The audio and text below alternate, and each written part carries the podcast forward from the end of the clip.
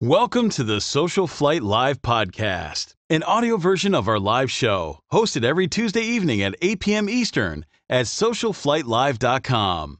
Social Flight is brought to you by Aspen Avionics, Avidyne, Bose Aviation, Continental Aerospace Technologies, Lightspeed Aviation, Masimo Mighty Sat, Tempest Aero Group, and Wipaire. And now, here's your host, Jeff Simon. Good evening, everyone, and welcome to Social Flight Live. I'm Jeff Simon. We have a riveting and timely show this evening. Air crash investigator Greg Feith is here, and we are going to talk about what's been happening over the past year in the news. So many things having to do with aviation and safety, both commercial and general aviation. And so we're very, very excited to get to that. The other thing that I'm very excited about is that we are in the last couple days of Social Flight's Fly to Win Challenge. All you need to do is get a, uh, your mobile device, Apple or Android device, and get the Social Flight mobile app. It's completely free. Check in at your local airport and you are entered into Wind. Check in at more airports, get out there and fly, and you'll get additional points to be on our leaderboard and have a chance to win this prize, period's prize, which is a Lightspeed Delta Zulu headset. Uh, very, very cool. And then, of course, we'll roll over and we'll keep giving away more prizes. We are here to support general aviation, and uh, I'm just excited to be part of that along with all of you. Uh, in addition, SocialFlight's FAA learning system is available. Just go to socialflight.com. You can watch programs, get wings credits. If you are a mechanic, you can participate in the AMT Aviation Maintenance Technician Awards program. And additionally, uh, in IA renewal credits from the comfort of your own home on your timetable. And uh, all of that is in partnership with the FAA. Tonight's broadcast is brought to you by uAvionix, and they are a strong supporter of Social Flight. We're grateful to that. We've got their AV30, their AV20, Sky Beacon, Tail Beacon, Tail Beacon X, Sky Sensor, so many things, all having to do with safety. And so uh, be sure to uh, check them out. Uh, all their products are incredibly, uh, they're just wonderful to use. They've got great human factors and the price points are just wonderful, especially in a world where prices seem to keep going up all the time on all sorts of products. Now, on to tonight's guest. Greg Feith is a former uh, safety air, excuse me, senior air safety investigator with the National Transportation Safety Board. Among many of his accomplishments, he's known for leading the investigation team that climbed Bolivia's Mount Illimani uh, to an elevation of over 21,000 feet to conduct the crash investigation of the Eastern Airlines Flight 980, which was a Boeing 727. That said, Greg is a familiar face to most folks because he is TV News's the whole industry's go-to aviation accidents man. He's the guy who they go to when they want to know how something happened or why something happened. He's appeared on several television series and even played the role of a co-pilot on the ill-fated DC-9 in the made-for-TV movie Crash the mystery of Flight 1501. Please help me welcome to Social Flight Live, Greg Feith. I'm going to bring Greg on the line now.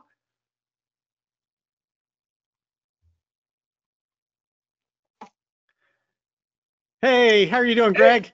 Good. How are you? Thanks for that great introduction. I'm not sure that people want to know about the fact that I played an ill-fated co-pilot. I'm the safety guy. I'm not supposed to die in an airplane crash.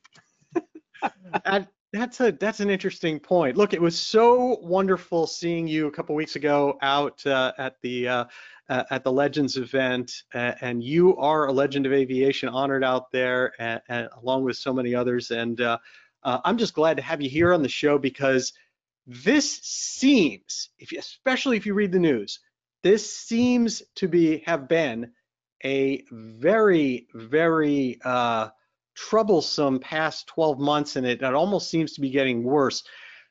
Is this real or is this just news reporting? What is happening in aviation?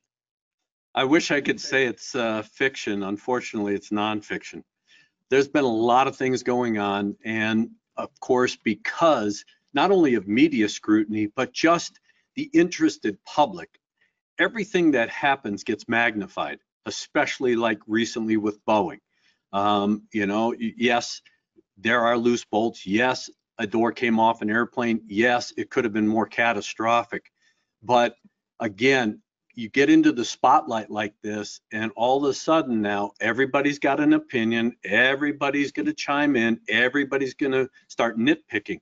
But Boeing isn't the only one that has problems. Airbus has its own problems, Embraer has its own problems, Cessna has its own problems. It's just that because of Boeing's past reputation over the last four years with MCAS and the 737 MAX, and now these door issues and the bolts and everything else, it's just magnified to a level, Jeff, that of course, you know, everybody's under scrutiny. And then all of a sudden it's like, well, what's going on with the FAA? Why isn't the FAA plugged in? Well, we've been through five administrators in the last five years, basically. Yeah. Um, we now have a brand new administrator who's been thrown into the fire. and now the question is, I mean, he's starting to sink before he's able to swim, trying to get caught up with all of this. And again, you know, that looks like inaction. And then, of course, Congress. The reauthorization still hasn't gone through with the FAA. So there's a lot of things that are compounding and have compounded over the last year, year and a half. Yeah, there is. Uh, it's very interesting to see what's kind of happening uh, with, um, uh, with with the way that the news is actually. Oops, looks like I lost you for a second there. Sorry, uh, my bad. Um, uh, I think just accept that. You'll come right back in. I did. yeah. So um, it's it's been very interesting to see uh, the way that the media kind of hops on things. Obviously, we had the uh, door plug issue. Uh, I, I, know you've commented on that from a mechanic standpoint. Uh, I commented in the New York Times about it to try to get people to kind of understand the situation. And uh, but then, of course, it just goes from there. A few missing bolts on an Airbus, and and all of a sudden, it's uh, it, it's all over CNN. So um, everybody, it almost they almost try to to hop on. What do you think about that? I think, you know, unfortunately, as we all know with these 24 hour news cycles, um, you know, they'll stretch a story, you know, a one day story into a week or two weeks. And while there are issues going on with Boeing and the fact that Boeing came out almost immediately after the event, this latest event with the door plug, and took responsibility, okay, that's great. But what's going to be done to change it? because they came out and did the same thing right after the MCAS events. And so people are going, well, what changed? Well, apparently nothing has changed. And management has said that they are going to do safety stand downs and that kind of stuff. We all know that whether it's a Boeing or any kind of other uh, business, manufacturing business, consulting business, doesn't matter. When management says we're going to have a safety stand down, we're going to talk to our employees and we're going to have we're going to find out what's going on the problem is the people down on the floor are not going to confess what's going on down on the floor to the C-suite management.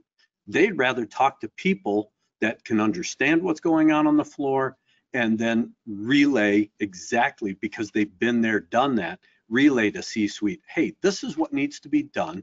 Here's what's going on. Here are some practical solutions. Just venting to management, we've seen that in the past not with Boeing, but with other organizations and other issues in aviation. And it things never really get resolved. There's a band-aid fix here and there. It makes people feel good or gives that level of confidence, but there really has to be some serious uh, work done where, okay, you've got the information now. Now let's come up with a serious solution. Hey, the FAA tried to do that. The NTSB's tried to do that with their roundtables. What's changed? So well, and a stand down doesn't necessarily change it, right? If, if some of it has to do with funding or staffing or issues at the top, um, I mean, do you feel like we're just holding our breath and there's a lot more to come uh, when it comes to the commercial side? I think there's a lot of precursors, Jeff. That's my concern. Um, we've seen a number of events, not only with the manufacturing process, but with air traffic and some of the airlines and, and some of the issues that have taken place uh, these near ground collisions and and that kind of thing. These are precursors, and and because of the fact that we have airlines who are trying to ramp up a pilot force and we've got these pilot factories going on and we're putting out quantity, not quality, as far as pilots getting into the system. I think all of this could be cataclysmic if we're not careful, we don't take a step back and really evaluate what's going on in the industry. We've seen these peaks and valleys. We've seen these pilot issues back in the 80s, 90s. It's very cyclic. Uh, we saw some of that ramp up issue when uh, when 9/11 happened and everybody was on the ground and they had to ramp up operation. We saw it during the Reagan era when we uh, when they uh, fired 5,000 air traffic controllers and they tried to ramp the air traffic controller system up and there were a lot of issues. So these aren't new as far as issues, but I think right now we have a lot of precursors that short of having a catastrophic accident, we have the ability to slow the system down, reevaluate, and actually come up with some real world practical solutions that we that need to be implemented. Yeah, um, let's let's talk about this kind of in, in segments. I mean, it seems to me that the theme of what's happening is stressing the system. That th those are the the three words that come to mind for me for all these different segments. Uh, in manufacturing, we see it as the onset uh, through the pandemic of problems with supply chain, problems with staffing and staffing turnover during supply chain, training, et cetera that's then followed by massive demand that all of a sudden we have to catch up to.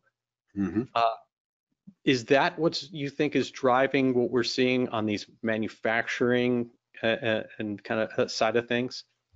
I think those are two very good points. The third point I would add to that is talent.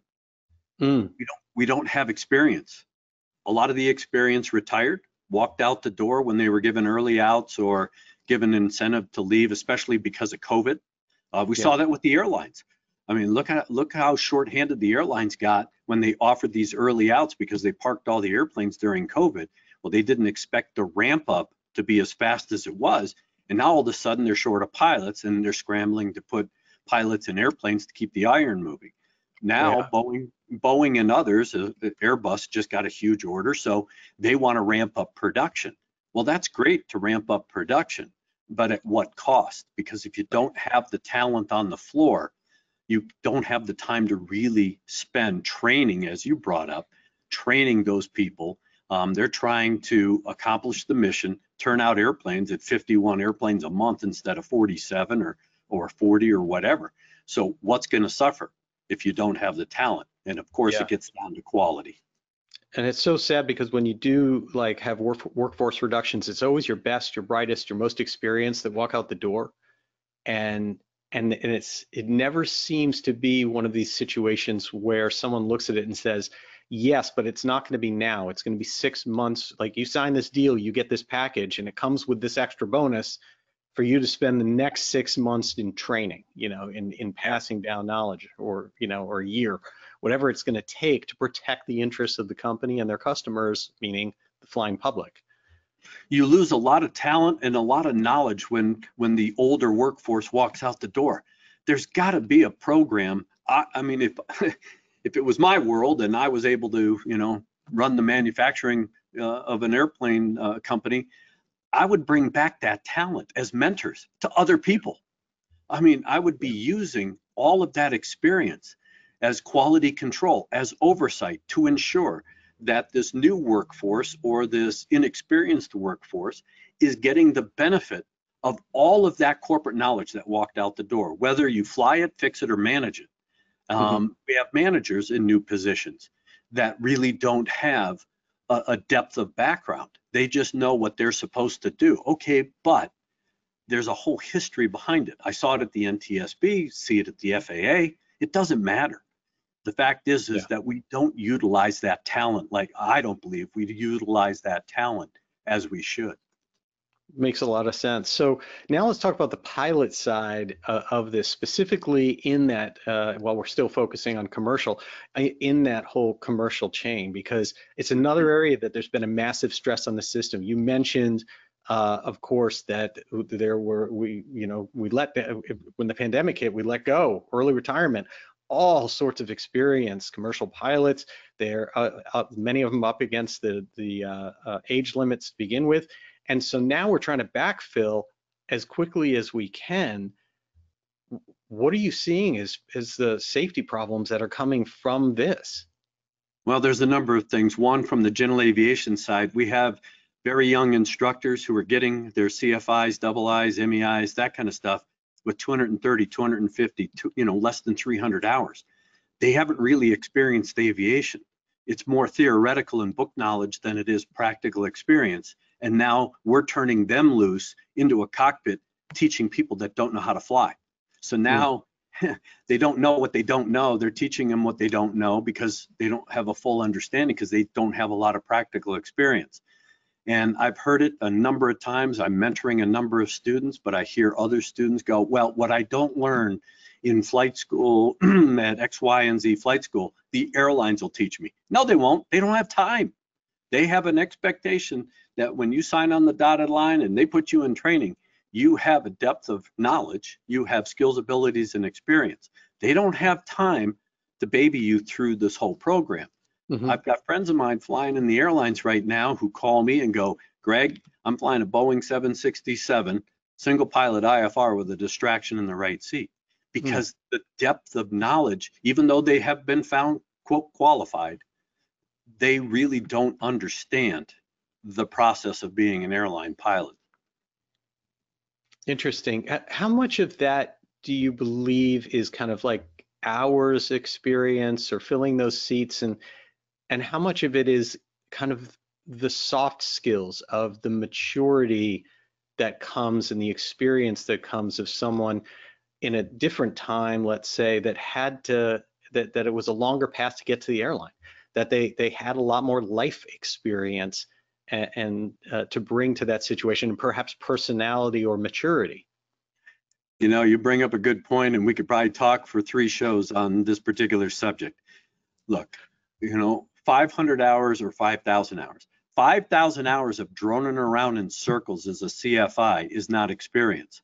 I'd rather have a 500 hour pilot who's flying all over the United States, going into different environments, shooting different approaches, doing more things. That's a better depth of experience than just droning around for 5,000 hours to accumulate time so that they meet a qualification.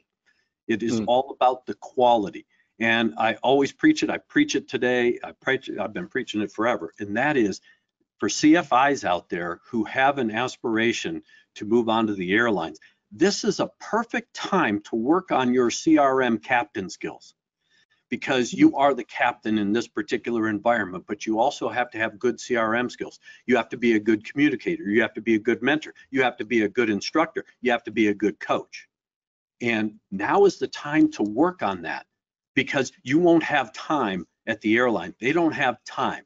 You go through a CRM program, there's expectations that you already come with these with these talents and this experience.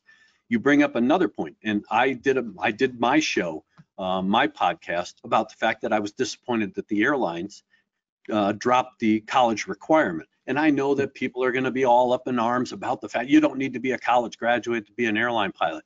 That's very true, but what college gives you is a level of maturity and accountability because it requires you to be very disciplined to go through. I don't care if you're getting, you know, an art degree. You don't necessarily need to have an aviation degree, but it shows accountability, it shows responsibility, and you mature over that four years.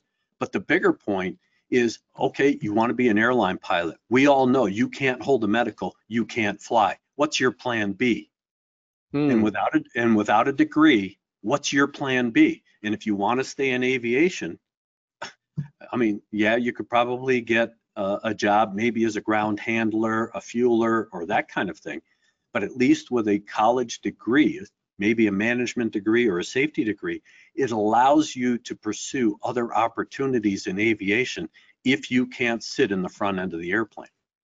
Yeah, you know, I, I find that really interesting. I've heard a lot of discussions on it, and I really do tend to agree with you that, again, it's not about the subject, it's about that concept of four years of training of homework and projects and deadlines and responsibilities and people can point to it and say there's you know partying and everything else but there's Yeah. a certain amount of learning to live in life that that that may be helpful in what develops the most mature person in the cockpit to be handling hundreds of passengers in the back and the Absolutely. responsibility And, it, and you're absolutely correct. And we see it all the time. And, and the concern, of course, is how are we good communicators? Because you do have a new generation of pilot who is very well versed in being able to program the FMS and play video games and do all that stuff. And they're paired with an older, I won't say stoic, but an older, um, more mature pilot, a captain, you know, late 50s, early 60s, who may not be well skilled, well versed in the programming of all of that automation. And there has to be common ground so that they can communicate. Because if that communication breaks down, especially on a dark, dark and stormy night with a sick airplane, and you're working as two autonomous individuals instead of as a cohesive group, bad things are going to happen. Hmm. We have history to demonstrate that with accidents and serious incidents. Wow. What what do you think about the kind of extensions that have happened and that they're still talking about doing more of to the age limit for commercial aviation? I think while we, you know, are looking at better health overall as a society, we're living longer and that kind of thing, and, and we're trying to instill that healthier lifestyle at a younger age. We are, we're seeing cancer rates in young people going up. We see hmm. other disease and medical issues in young people going up, whether that's by their own devices with partying and, and alcohol and drug abuse and all that kind of stuff, or at least, you know, recreational drugs. Um, the fact is, is that the, the age 65, pushing it to 70 years old. I, I just went to a birthday party for a friend of mine who just turned 100. He is sharp as a tack and he still flies. I mean, I'd fly with him tomorrow. I have no problem with him. But he is the exception, not the rule. And of course, we're seeing heart disease and heart attacks with pilots that are well younger than retirement age. So it's all about having a very healthy lifestyle if you're going to be in a demanding job like this. And Yeah. uh, Jeff, you remember years ago, I mean, you know, 20, 30 years ago, they said pilots didn't like to retire at 60 or 62. Why? Because once they retired, their average lifespan was like three years after they retired because flying was their whole life. They got bored. You know, retirement killed them. So again, there has to be a way for us to capitalize on that experience. If you want to retire at 65, great. But let's let's take a retired annuitant, bring them back and use all of that experience to mentor the upcoming generation of pilots that are coming through who are going to be sitting in that seat for 20, 30, even 40 years. That's such a profound concept. I love that. The the you know it, it ties directly to what we were talking about when large manufacturing companies and others let go all of this experience without transitioning knowledge. And we need that same thing when we think about extending the age limits for pilots. It's it's if all we do is extend the age limits and just stick another two, three, five years on, then all we've done is band-aid the situation. But if you were to if you were to connect that to a program Yep. that really used those extended pilots, extended in age, to transfer that knowledge and experience to your next generation, that would be extraordinarily valuable. Look, look, United Airlines created their Aviate program. Frontier's got their own ab initio program. Other airlines are doing their ab initio program, Delta and everybody else. Great. Then take all those retired pilots and use them as the instructors. Hmm. Give the, these students the guidance. Hey, hey, I'm a real world airline pilot. I'm telling you, this is the way it is. It's not pie in the sky. It's not, you know, just a big paycheck. Here's what you must know here is what you must work on as far as your skill base. And if you want to aspire to be a captain, this is what you're going to need to do as having that captain authority, the ability to be a good communicator, a good coach, a good mentor, and and really a good instructor because you're going to be instructing a first officer all the way till they move over to the left seat. I love that. I mean, mentorship is is a word that's thrown around in aviation quite a bit, but but having it ingrained in a training system and in a strategy really seems to make a lot of sense. Why waste that talent? I mean, I mean, when I left the NTSB and I still go out and you know do 60 speeches a year around the world and I do these TV shows and fortunately I get to hang with you my friend on on your show. It's about giving back because having all this information and having at least a perspective and keeping it to myself doesn't benefit anybody. It benefits me. But that's not my job because I've been blessed in my career and given the opportunity with the skills, abilities, and knowledge and, and all the experience I've gotten, not only from just acts investigation, but just safety and being around other people who have mentored me, it's giving back because it does me no good. And I don't have time to write a book right now because I'm working too much. So, I mean, I'd love to write a book or produce a movie or whatever and throw this knowledge out there. I just don't have that time. So, if there's ways to give back, which I do. I go to I go to my old alma mater, Embry Riddle, but I speak at other schools and I do these kinds of presentations where I do the podcast and the YouTube channel, all that kind of stuff. That's my way of giving back so that people are enlightened by the experiences and the knowledge. And oh, by the way, a, a reality check, because chasing the money in aviation right now should not be the prime motive. Because mm-hmm. if it is, get out of aviation because you're going to hurt yourself or kill yourself and you're going to compromise my safety because you're chasing the money you don't really understand aviation you just know enough to be in aviation and it can't be that way right right well i can tell you that uh, myself and certainly uh, our audience we are we are grateful that you're spending the time to help pass some of that information along that's for sure um, let's turn before, let me just say one more thing that we talked yeah. about, and it's for for you know bringing up uh, the fact that we when we talk, this doesn't just apply to the front end of the airplane. It this doesn't apply. These philosophies, these ideas, and this giving back, and all of the things that happen in the front of the airplane happen in the maintenance hangar. Maintenance techs are susceptible to distraction, to complacency, to self-induced pressure, to fatigue. Everything that happens in the front end happens in the hangar. And oh, by the way, it'll happen in the office of management. It happens for flight attend uh, to flight attendants. It doesn't matter. It happens in life. And so yeah. we've got to take these lessons and incorporate them across the board. We can't just segregate a population in the aviation industry. You're so right, and uh, you know, you know, it is a crisis into itself. We have a crisis in every single area that the system is stressed. The maintenance, anyone who's tried to get themselves scheduled for, you know, an annual inspection with their aircraft, anyone who's had their aircraft down for a while, needed a new engine. Um, it's it's tough out there right now. And when when that situation occurs and you're dealing with that, you fall back on the regulations to say, are all the checks and balances in place yeah. to ensure that we have quality? And that's a in, in a very stressed system that's a big ask. And inevitably there's going to be human failures along the way and we're going to have a problem. What are you eh. seeing in the maintenance side?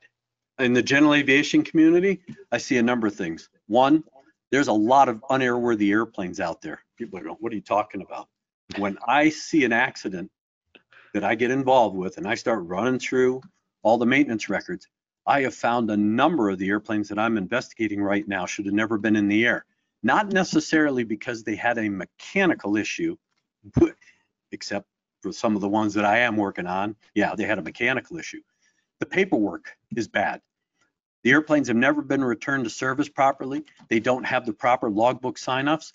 And oh, by the way, um, it is not tacit trust by the owner operator slash pilot on the mechanic to make sure that all the sign-offs are correct because 91405, 91407 say that you as the owner operator slash pilot must ensure that the proper sign-offs are in those logbooks. The mechanic, you know, yeah. signs them off as they should and returns the airplane to service. But if they sign off the work but they don't return the airplane to service properly, that airplane is technically unairworthy. And yeah. that's on you, i.e. the pilot, owner operator. I, I, I like to, to say that I wish that the first moment of flight training that you walk someone out to the aircraft and they are going to become a pilot, that the instructor would say to them, I'm about to teach you what I can about the aircraft, but what you need to understand is that you, as the aircraft operator or owner, are responsible for the airworthiness of the aircraft. Period. That's what the FARs tell you that you know you are you are responsible for the airplane. The, the, the other the other issue is, you know what the highest bust rate is right now for all certificates and ratings with DPEs? Logbook records. They don't know how to read the logbook. These flight instructors are sending students up to go for check rides, whether you're a, a, student going to a private or private to a commercial. I mean, I've got ATPs that are busting a check ride because they don't know how to read a logbook. They cannot demonstrate to the DPE through the logbook records that the airplane is airworthy before they walk out the door. They don't know that if that's a rented airplane, that needs a 100 hour inspection, not just an annual. Yeah. And you have to have ADs complied with. You have to have work orders if it's not logged in the. They don't understand any of that. Why? Because everybody loves to wiggle the stick and go fly.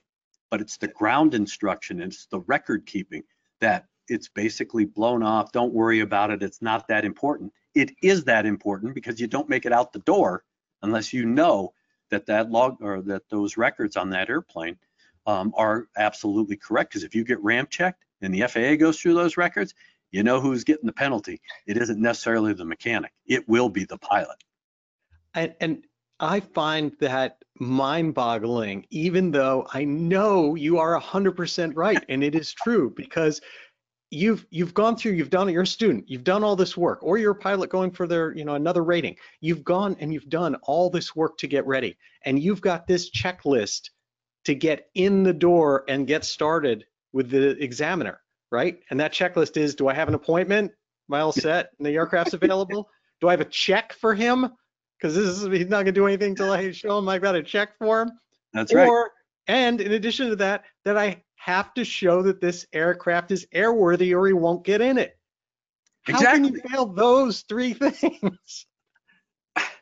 But I've seen it over and over and over again. And the and the other concern is CFIs as we started the show, I talk about the fact that we've got a lot of young CFIs teaching, of course, young students. The problem is I'm working six accidents right now involving flight instructors mm-hmm. who have either been seriously injured or killed.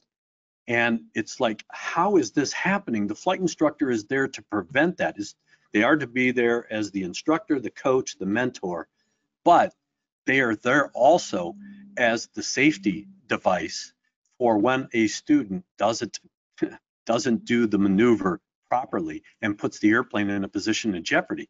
I mean, again, you got to shadow the controls. You don't just coach a brand new student pilot who's never taken off on how to take off and say, when you run down the runway and you get to 70 knots, pull back on the yoke. They'll pull it right back into their chest and stand that airplane up on its tail. And oh, by the way, we just had an accident that killed three people doing that.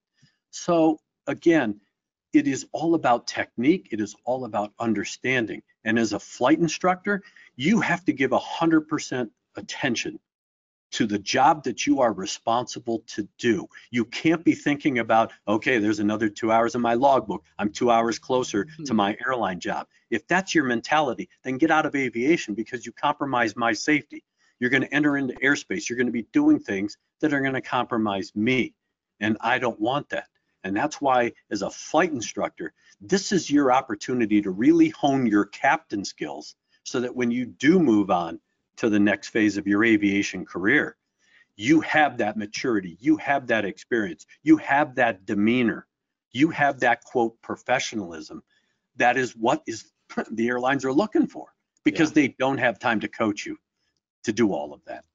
You know, um, when when I think back on my primary training, I, I had a, a, absolutely fantastic, uh, uh, very very experienced pilot, John McCory, way back in the day that that uh, that taught me in the zone aircraft, and he had this in, incredible innate sense of how to let me get far enough down a path that I could either discover the problem myself and correct it, or that he knew when he, or how he was going to nudge me, all within safety limits.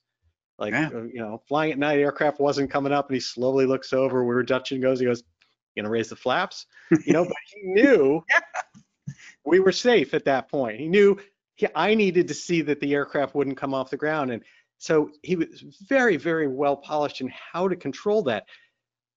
Instead, we are seeing very high-profile things in YouTube and the news and things like that of, of very reckless behavior and and other issues from I'd say kind of an immaturity with flight instructors. Do you think that again, just like we started with the commercial side, do you think these are, are just sensationalized blips or do you think we really have a problem right now in the flight training industry? Oh, we've got a we've got a serious problem in the flight training industry.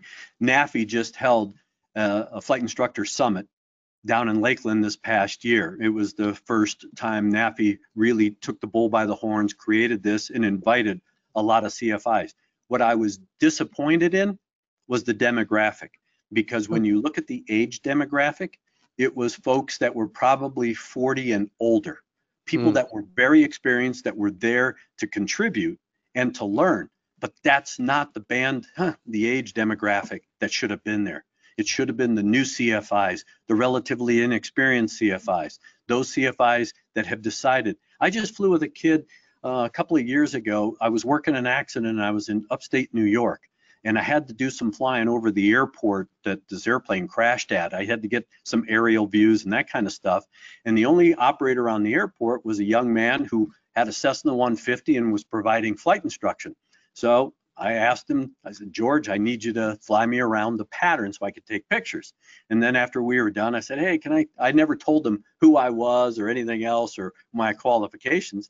I said, hey, can I wiggle the stick a little bit? He goes, oh yeah. So we, we fly around and it was windy and I greased this land. He looks at me and he goes, what do you do? and I finally told him. But we got into this discussion and I said, what's your aspiration? He goes, I love what I do here as a flight instructor. I don't want to go fly for the airlines. This young man's 24, 25 years old. He's got his own little business. He goes, I'm happy being a flight instructor, a professional flight instructor. And I found that refreshing because he was full immersion. It Right. wasn't to move on and go do things and just accumulate time. You owe it to your student, but you owe it to yourself not to shortcut the system en route to your next level career because you have to give that student 150%. If you're shortcutting them, then you're putting them in a position to fail. Mm-hmm. And I, when I investigate an accident, especially if it's a relatively newly minted pilot, I always go back after the flight instructor and I'll even go back after the DPE because it's obvious that there was a chain there. How did this young person get their pilot certificate, commercial instrument, multi-engine or whatever? How did they get through the system with 210 hours of total time, put themselves in a position of jeopardy? That had to come from the flight instructor and that definitely had to come from a DPE. And I can I can find the chain real easy. Um, I, I'm real concerned about that accident that happened in Kentucky or Tennessee, Yeah. where that young man kept posting very derogatory stuff about his own student on social media, belittling him and everything else. They go blasting off and they end up in a level five and tear the airplane apart and, and get and both get killed. It's like, how did that young person get into the system with that kind of attitude? So It's it's a black eye for all of us. you, you mentioned the demographic of uh, that you saw when when NAFI had their uh, big meeting, and, and organizations like NAFI, of course, are doing wonderful work to do that and to try to help impl- help improve the flight instructor community. That said, ultimately, if you want to get the attention, it seems, of flight instructors and the ones we're concerned about to kind of act differently or improve their professionalism and how they are and, and what their knowledge is and what they're doing, doesn't that have to come from kind of their goal? Wouldn't that be incumbent or extremely beneficial if it were coming from the airlines that are ultimately receiving maybe not the product they want at the end of this to go down there and say, hey, you all should listen to us because you're going to be in an interview with us. So come to our stand down meeting and this is what these are the values we want to start seeing you demonstrate and tell us during an interview that you've been doing for a long for the X number of years as a flight instructor if you want to fly for us? I think that's a very good point, Jeff. There are all these quote prep programs, whether you watch it on the internet, you pull up a YouTube and somebody's going to tell you how to make it through the airline interview and, and all that kind of stuff. How it resonates, what that person who is the recipient of that information processes it and incorporates it into their own you know professionalism or what they define as professionalism. That word is thrown around very carelessly as well because ah, i'm professional all the time. Well what's your definition of professional? It's doing the right thing even when nobody's looking versus shortcutting the system to try and get ahead. Competition right. is stiff out there. Granted understand it yeah. But if i've got two 500 hour pilots and I do an oral and I have one that just rummages through some basic information but doesn't really understand what they're telling me or understand about the aircraft or the FARs or whatever, and the other one is spot on but may not have the real technique in the air, I'll take the person who's got the higher level of knowledge and understanding.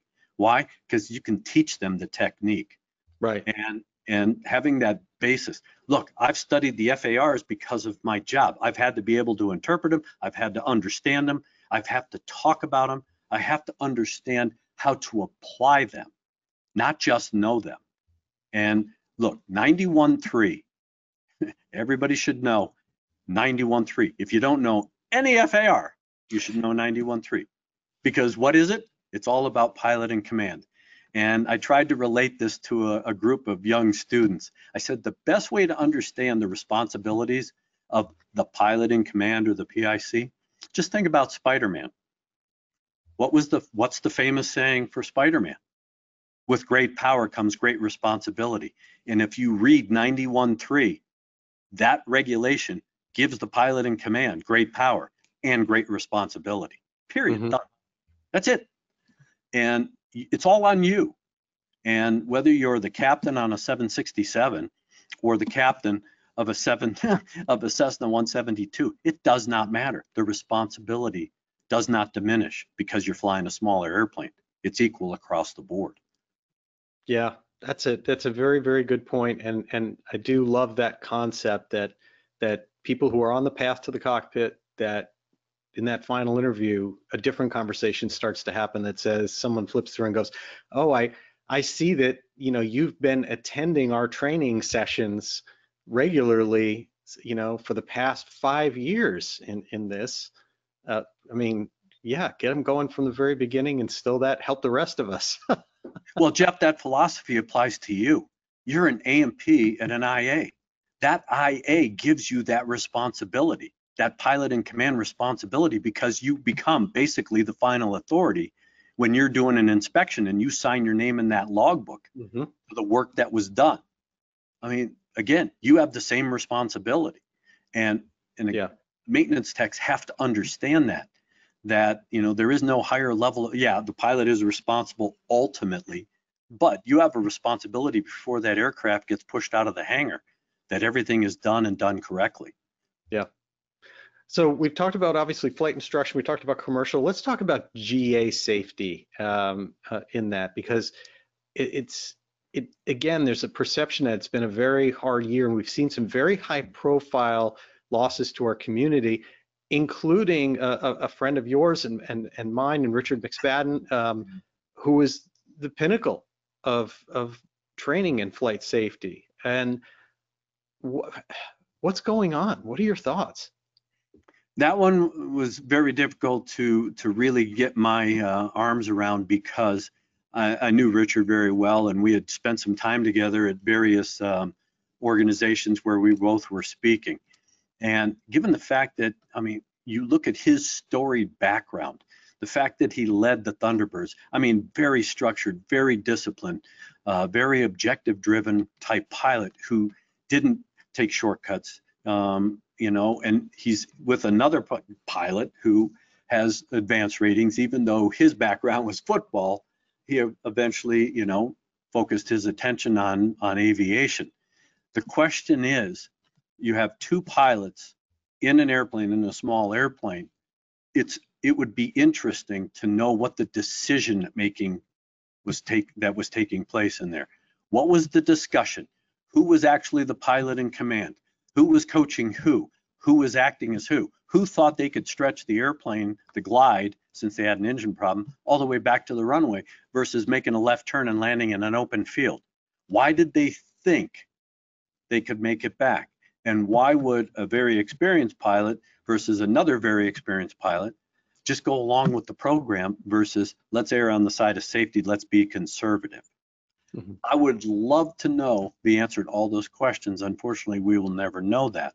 Mhm. But um, when you have somebody like uh, Richard, who is very high profile, very well regarded in our circle, and to have that happen to him, all of a sudden people are going, well, if it could happen to Richard, it could happen to me. And that's got to sink in and resonate because no one's immune from an accident. No one. I don't care if you're the Chuck Yeagers of the world or anybody else or the Richard McSpadden. It's obvious you're not immune. And while you try to mitigate as a pilot, mitigate the risk to as close to zero as possible, we always know that there is a risk. But it's all about preparation and being that four miles ahead of the airplane and not waiting till something happens to try and figure it out, to troubleshoot and come up with a plan. You, you, and in this day and age right now, with all the tools, Jeff, when you and I started flying, I mean, we had the paper charts, you know, we didn't have the internet. I didn't have Google Earth. So when I took off out of Gaithersburg, which was my home airport and still is, years ago, it was just cornfields. Now there's houses and buildings and everything else. Now I look at my Google Earth picture of that airport. If I have an engine failure at 200 feet and I can't land on the runway, where am I putting that airplane down? These are the kinds of tools that pilots have available that they're not using. This is hmm. great stuff.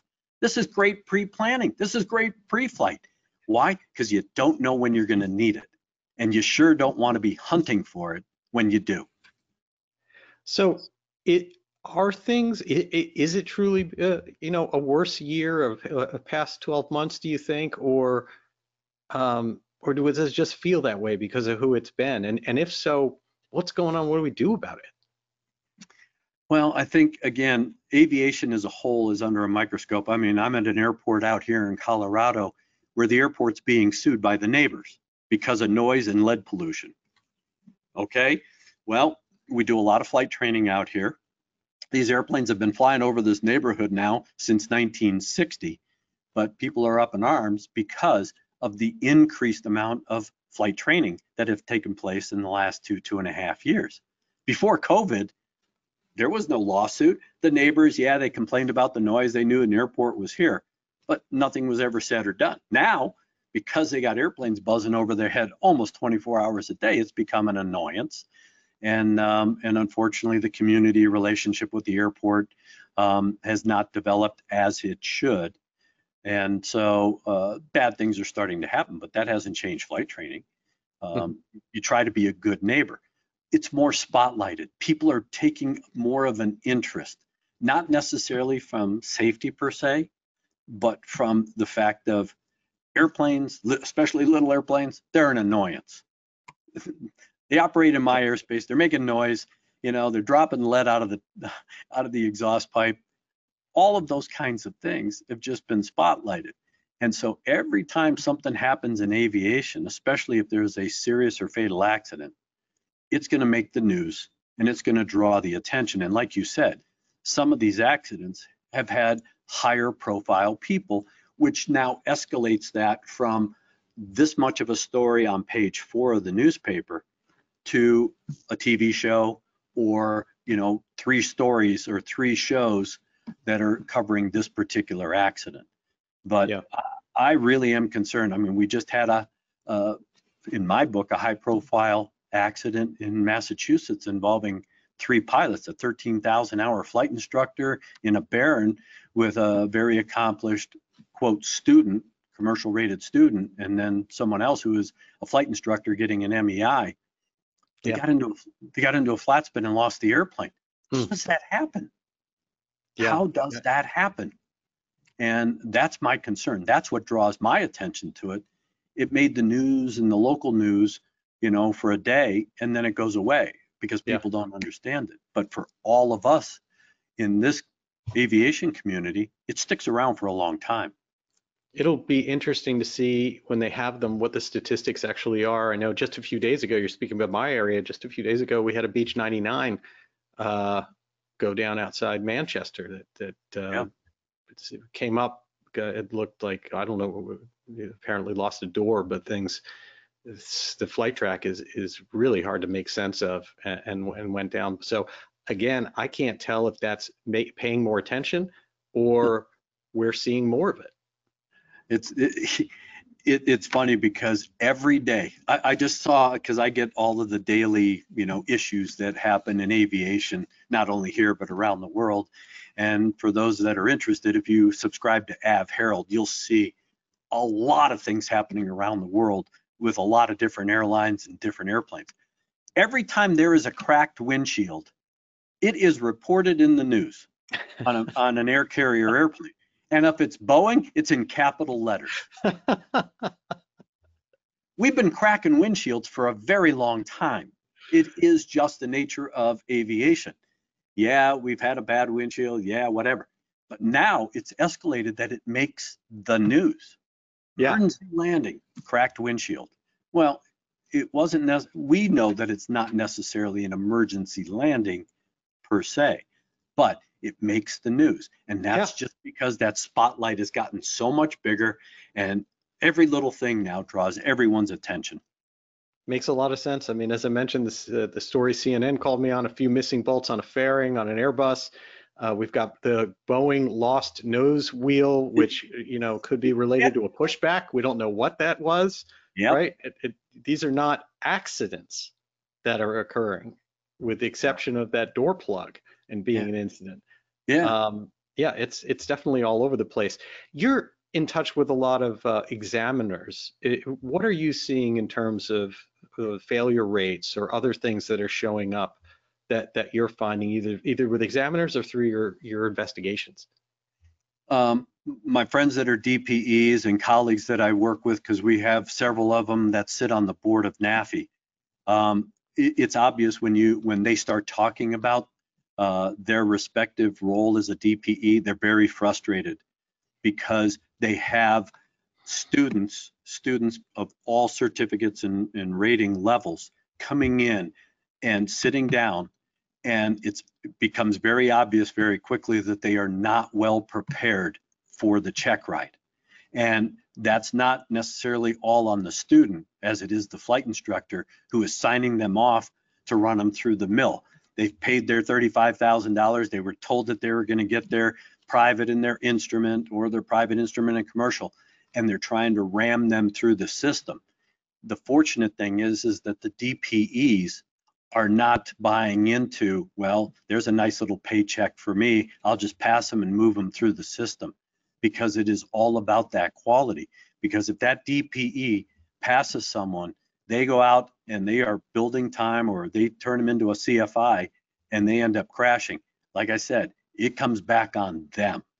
Because Yeah. if they were able to see these deficiencies and these and trap line them um, so that they do become the quality pilot that they should, and they let them through the system, that is a, a reflection on them. And Yeah. unfortunately, that's something they have to live with. But paperwork, flight instructors not having the proper endorsements in these in these pilot logbooks for them to even because the DPE is going to go through your logbook and make sure that if you have a if you're a student pilot with a 90 day sign off and you've gone through your 90 days and the flight instructor allowed you to solo beyond that 90 days that's one those are illegal entries i.e you can still accumulate and log that time. It can't be used against the total requirement time for a particular certificate a lot of pilots don't know that in the Wow. in flight instructors you know they get Yeah. deficient they get sloppy they get lazy and and all of a sudden now you just paid a lot of money to a dpe and you never made it out the door Yeah. Well, I mean, ultimately, we want to solve this and, and we need to remove the stress from the system. And if we're not going to ease the stress through the, you know, the enthusiasm of needing more planes and needing more pilots and needing more mechanics, then we have to be able to satisfy that and remove the stress through the people that serve it. And that ultimately are designees. So tell me a little bit about what you think needs to happen in our designee system. Well, unfortunately, um, we we are short of designees. Um, they are overstressed. I mean, when and if you talk to any pilot who's trying to get us, I just uh, talked to a young man who I've, I've been mentoring. He just now um, got his a uh, commercial uh, multi-engine rating. He's been on the on the books for that for three months. Wow. And it's because of DPE um, unavailability. Mm. And that frustrates a lot of pilots. And then they start shopping DPEs. Well, okay. And we all know that there are some DPEs with reputations that they'll just run you through the mill for that, that check. If that's the way you see not only aviation, but you see yourself in a professional career, then you're not going to have a very successful professional career. Mm-hmm. I went to work for the NTSB at a very young age, I was in a very stoic agency with a lot of people that had more experience. They've forgotten more things than I'll ever know about aviation. I always found it a challenge to be that sponge, to be as best as I could be, working at 150%. I still do that today, 43 years later. I yeah. still work 12, 18 hour days to, to learn and go out well outside my own comfort level to learn more stuff. Mm-hmm. That's the kind of attitude we need to have with all pilots not just knowing enough to pass a check ride to move to the next level. Because you don't know, as a student pilot, as a private pilot, I'll bet you there's ATPs that if you're flying a Cessna 172 and you get a little ice on that wing out there and you turn the airplane, you roll it into a bank, they don't know that that outboard wing is going to stall because they just changed the angle of attack of that portion of the wing because of the ice and the camber and they don't understand the aerodynamics. And that could be the difference between life and death. And I see that a lot when it comes to really yeah. dissecting accidents and incidents. That that makes sense. I, I hope something is done, uh, uh, which I think has to happen at a really at a governmental level, about our designee system and and, and to level set this for folks. It, it's easy to miss that that that's how the FAA runs. That's how our entire system runs. If you're Boeing, your certification's happening through your ODA, the uh, the Office of Designee for for uh, airworthiness inside there. If you're if you're going to get a check ride, it could be by an FAA person, but I can't remember the last time that happened. It's going to be a designated examiner. Exactly. You can't make more mechanics without designated mechanic examiners. You can't get your medical without a designated uh, airworthiness medical examiner, you know, aviation medical examiner. We're all designees that's out yeah. there, and uh, even if people are qualified, the FAA hasn't opened it up to have more. Correct. And and look, the people that I know that are in these positions as DPEs, they're solid. They they aren't there to try and snuff a pilot's career or or quell their enthusiasm to be a pilot, whether it's just a private pilot or go on to be an airline pilot. That's not their purpose. Their purpose is to ensure that you are the best quality pilot through that particular certificate and rating. And they challenge you to ensure, but they aren't making this stuff up. There is this document called ACS, the Airman Certification Standards. Um, some of them haven't been changed yet, so they're still called practical test standards. The fact is, is that is the guidance document. They aren't making things up just to make your life miserable. They're pulling things out of those documents because the FAA, who they represent, by the way, a DPE acts on behalf of the administrator. That's why they can issue certificates and ratings. They're using that as their guidance document. And you have to understand that, that they're just not there to, to make your day miserable. and you should be learning from what they're trying to imply or trying to teach you without teaching you because they can't. They're just evaluators. But there is, they are there to try and help you be a better you as far as being a pilot. And you should find that a challenge and you should accept it. I, I always told my son when he was going through school and he was taking a test, I said, don't worry about the test. Worry about what you know and just do the best you can. And if it comes to a question that you don't really understand, go with your gut because 90% of the time you're going to be correct. The bigger thing was you take that test with confidence. If you focus on the negative, you're going to score lousy on the test.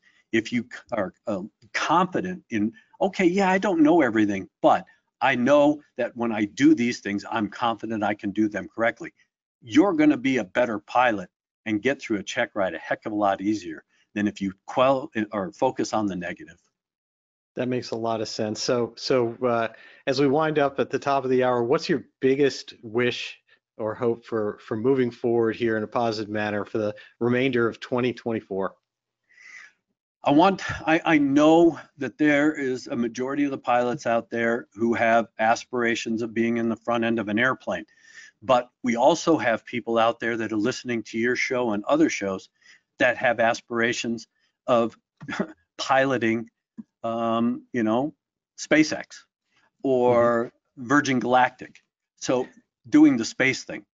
The fact is, is that right now you cannot be a 70 for a 70% pilot.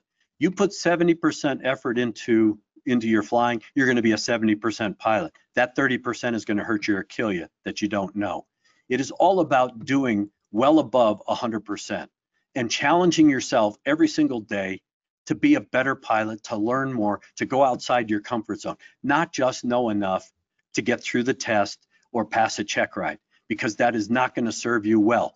You think that Sullenberger figured it all out because he passed a check ride? No. They had to come up with, you know, okay, here's the performance. Here's what this airplane is doing. You take those two pilots, those those two humans out of the airplane.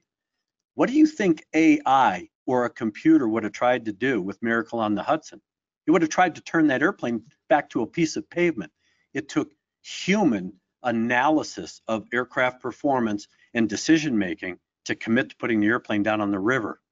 You look at United 232, you got four pilots who are trying to figure out how to fly a sick airplane with no hydraulics and get the airplane down in one piece. You're not going to do you're not going to find that on any knowledge test or practical test. It's all about understanding. And that's what Al Haynes did. He understood weight and balance and aerodynamics and knew they could use the uh, the wing engines to turn the airplane, climb and descend without the number two. That's what aviation is all about. That's what being an aviator is all about, not just being a pilot. That makes so much sense. Well, Greg, thank you so, so much for taking time out of your evening to join us here on Social Flight Live. And I hope you'll come back because we could just go on and on and on. And there is so much value. And I absolutely love to engage with you on this. Well, I thank you for for putting this show together and having the guests that you have because you're always insightful with them and they of course are always providing good information that your audience should really take to heart because there's always good good information and it is our individual way of giving back to the industry. So thank you for always having me on the show. You'll be back. I am I am so grateful for it. So thank you and have a wonderful evening. Thanks you too, Jeff. And thank you for taking time out of your evening to join us here on Social Flight Live and for everything that you do for aviation at a grassroots level.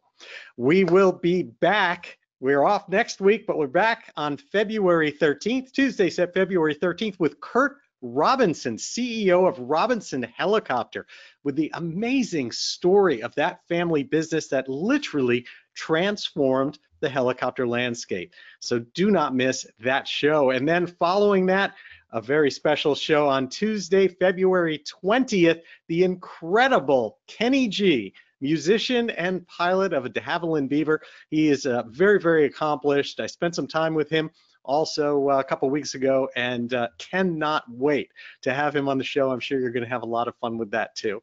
Until next time, I wish you all blue skies.